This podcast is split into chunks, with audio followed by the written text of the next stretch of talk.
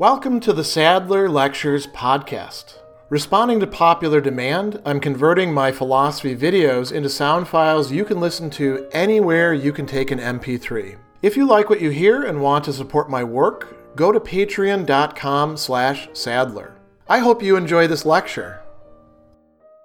Throughout his work, The Confessions, you are going to see St. Augustine making reference over and over again to the scriptures, specifically to the holy scriptures of Christianity. And these include Jewish writings like the Law and the Prophets. And then we also have later things that are distinctively Christian, like, for example, Paul's letters, which Augustine is going to reference, and the Gospels and other things as well. And the Latin term for this is scriptura, sacra scriptura, if we're saying holy scriptures. And scriptura really just means writings. These are things that have been written down and transmitted and are part of the community. They're part of what the Christian community focuses on and guides its conduct and its mind by. And what's really interesting is, as we go from book to book to book, we see that St. Augustine develops a different appreciation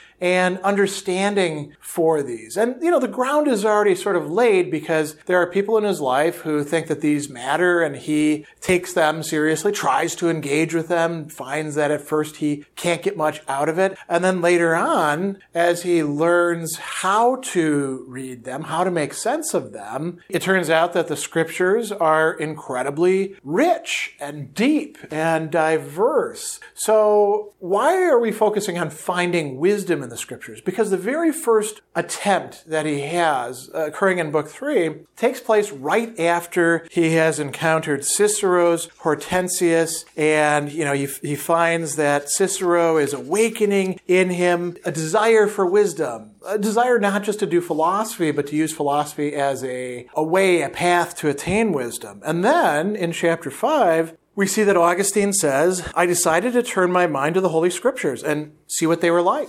Behold, I see something within them that was neither revealed to the proud nor made in plain to children, that was lowly on one's entrance but lofty on further advance, and that was veiled over in mysteries. Now that's what he's going to realize later on. He's writing this book from the vantage point of somebody who has passed through this. And notice what he says at the time. None such as I was at that time could enter into it, nor could I bend my neck for its passageways. When I first turned to that scripture, I did not feel towards it as I am speaking now, but it seemed to me unworthy of comparison with the nobility of Cicero's writings. He's comparing it to not just a philosopher, but somebody who is also, a great rhetorician and somebody that Augustine, you might say, feels a greater connection with. And if you think about Scripture. A lot of people will praise the beauty of the King James Version.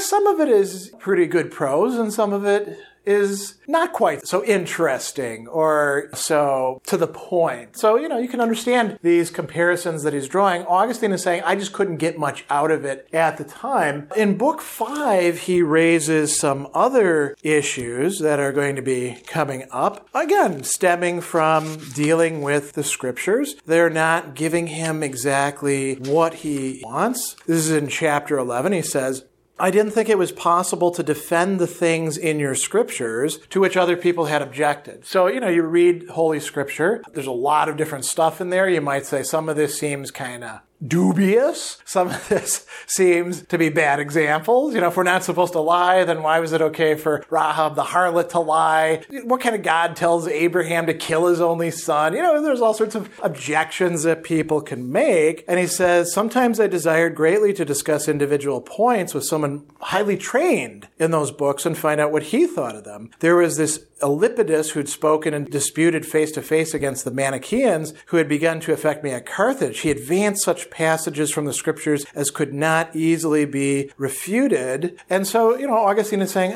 maybe there's something to this.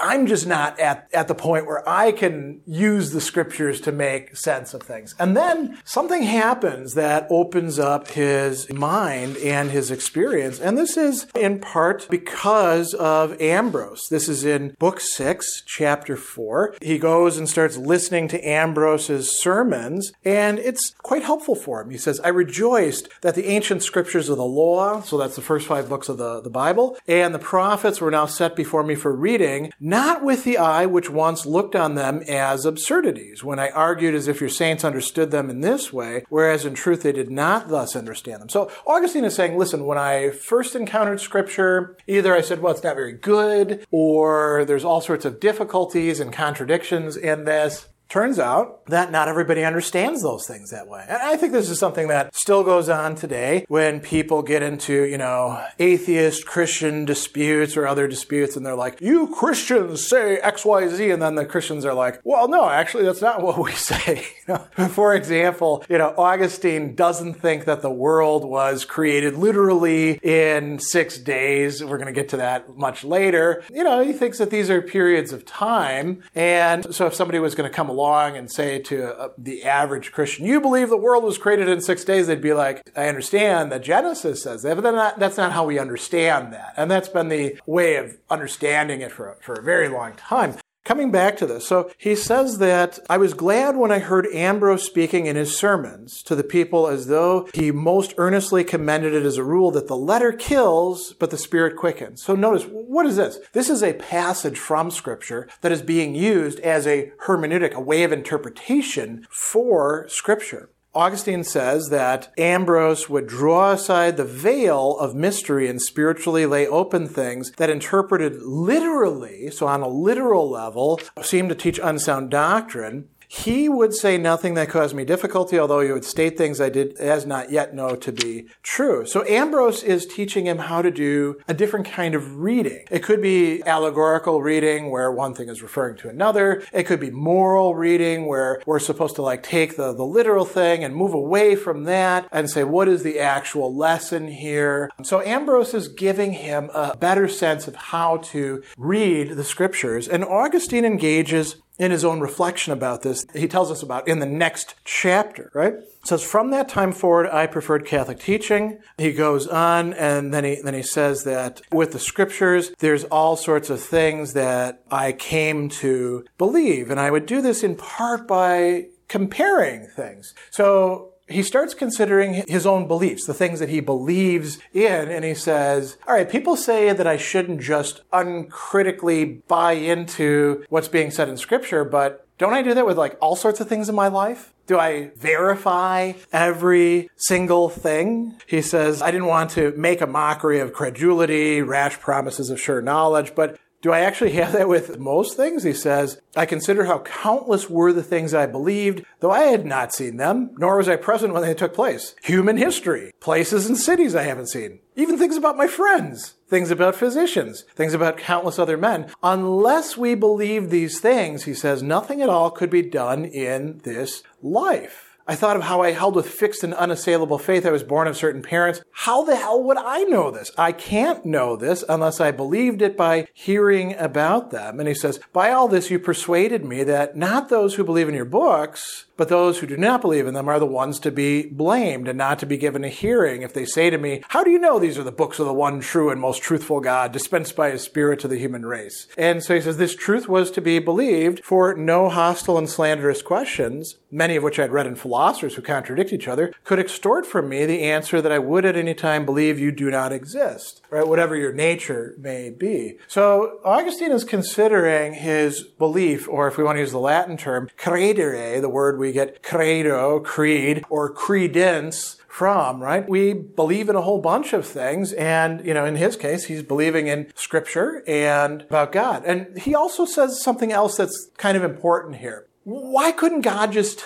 let us figure these things out on our own. Why couldn't we just use pure reason like the philosophers claim to? And actually, a lot of the philosophers don't claim to use just pure, complete reason all by itself. That's a sort of a limit case. The philosophers buy into all sorts of things. They put their pants on or their tunic the same way as everybody else, oftentimes not thinking about it, right? So he goes on and he says, I always believed that you are and you have care for us, though I did not know either what must be thought concerning your substantial being or what way led up to you. Therefore, since we were too weak to find out the truth by pure reason, for that cause we needed the authority of Holy Writ. I now began to believe that in no wise would you have given such surpassing authority throughout the whole world to that Scripture unless you had some plans for it, right? God is giving us Scripture to help us out when we run into problems with where reason is going. We're not stopping reasoning. We're actually incorporating Scripture into it. And he says, unless you wish that both through it you would be believed in and through it you would be sought. So Scripture isn't just supposed to give us a bunch of propositions that we then believe in. It's supposed to provide us with the rudiments of some guidance for how to approach God, how we ought to orient ourselves. And he says, now that I heard many things in these writings explained in a probable manner, I referred the absurdity that used there to cause me difficulty to the depths of their mysteries. You know, it could be that there's all sorts of absurdities in Scripture and it doesn't make sense. It also could be that there's something deeper going on there, and that's what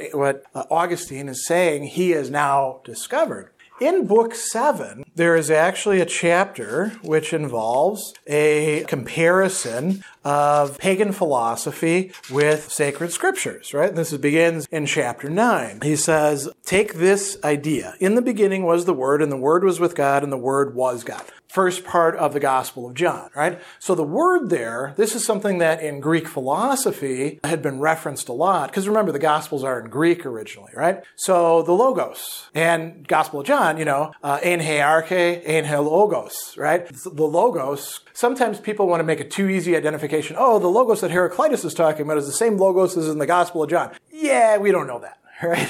It's the same as the Stoics were talking about. Not exactly, right? Because the Logos is understood differently in different, we could say, frameworks. But there's a lot of overlap there. It doesn't have to be identity. It can be overlap. And so, you know, the Platonists are talking about this sort of thing. And why not just stick with Platonism then? One of the highest philosophies, according to Augustine. Well, because the Scriptures teach more. He says that, I read about the beginning of the Gospel of John. I read that the soul of man, though it gives testimony of the light, is not itself this light. Okay, you might get that out of the Platonist too, but that he came into his own, and his own did not receive him, but as many as received him, to them he gave power to be made the sons of God. But with that, the Platonists didn't have, and that is there in Scripture. And then he says, again, I read there that the Word God was born, not of the flesh, nor of blood, nor of the will of man, nor of the will of the flesh, but of God. But I did not read there that the Word was made flesh and dwelt among us. So there's all sorts of things in Scripture that don't require us to throw away the philosophy, Augustine is saying, or culture, but certainly surpass it, certainly teach something going beyond it. And he gives all sorts of examples there. You know, you can reference that chapter to think about it. A little bit later in Book 7, he is going to talk about Paul specifically. And this is quite interesting. You know, Augustine references Paul quite a bit. And he says that some of these writings of Paul were seemingly contradictory, right?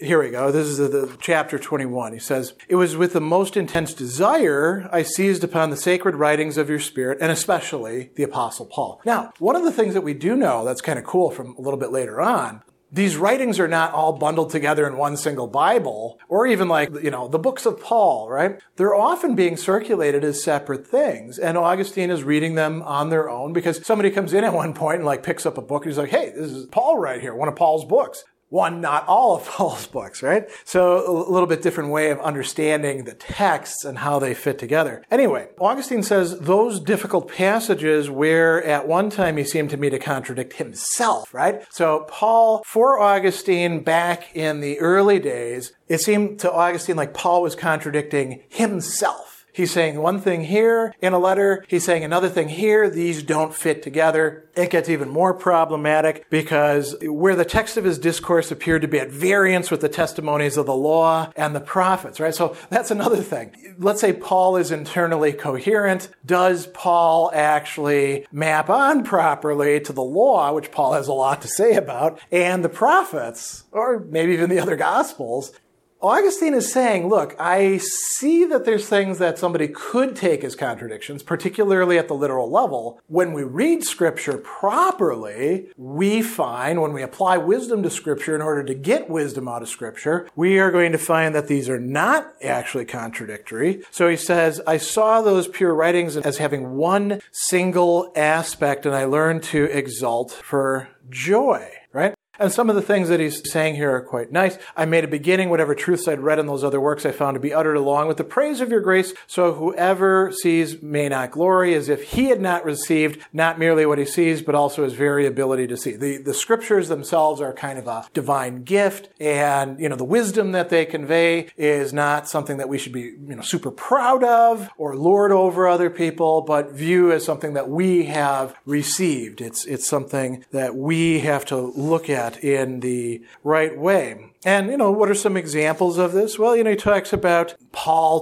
discussing the other law in our members, fighting against the law of our mind. There's all sorts of fruitful passages and ideas that are coming in here. Finally, in Book 8, we should talk about this famous passage in the garden, Tola et lege, take it up and read. Augustine is in the middle of this sort of crisis, and he hears a voice saying, pick it up and read. And, what are we talking about? Well, there's a book there, and it's a book of Paul, and he does take it up and read. And what does this lead him to? Well, finding a passage that is going to help him out. And he actually has an example here of somebody else who also takes up and reads, and it's a different passage. He's like, okay, I should become a monk, right? And so what does Augustine read? Not in rioting and drunkenness, not in chambering and impurities, not in strife and envying, but put you on the Lord Jesus Christ and make not provision for the flesh in its concupiscences, in its desires, right? And then Augustine says, no further wished I to read, nor was there any need to. Why? Because it's spoken to him about the existential problem that he is struggling with, namely that he wants to be good, and he wants to be devoted to God, but he also wants to screw around. He likes having sex. He's just said a little bit earlier, my prayer is, God, give me chastity and continence, but not yet, because I like to get some, you could say. And this scripture passage, at the right time, for the right person, for Augustine, helps to make a shift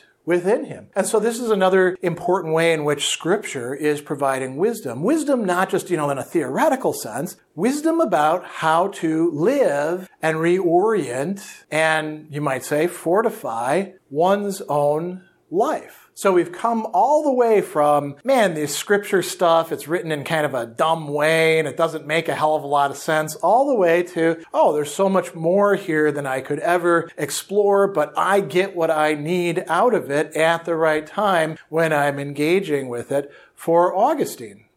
Special thanks to all of my Patreon supporters for making this podcast possible. You can find me on Twitter at Philosopher70, on YouTube at the Gregory B. Sadler channel, and on Facebook on the Gregory B. Sadler page. Once again, to support my work, go to patreon.com/Sadler. Above all, keep studying these great philosophical works.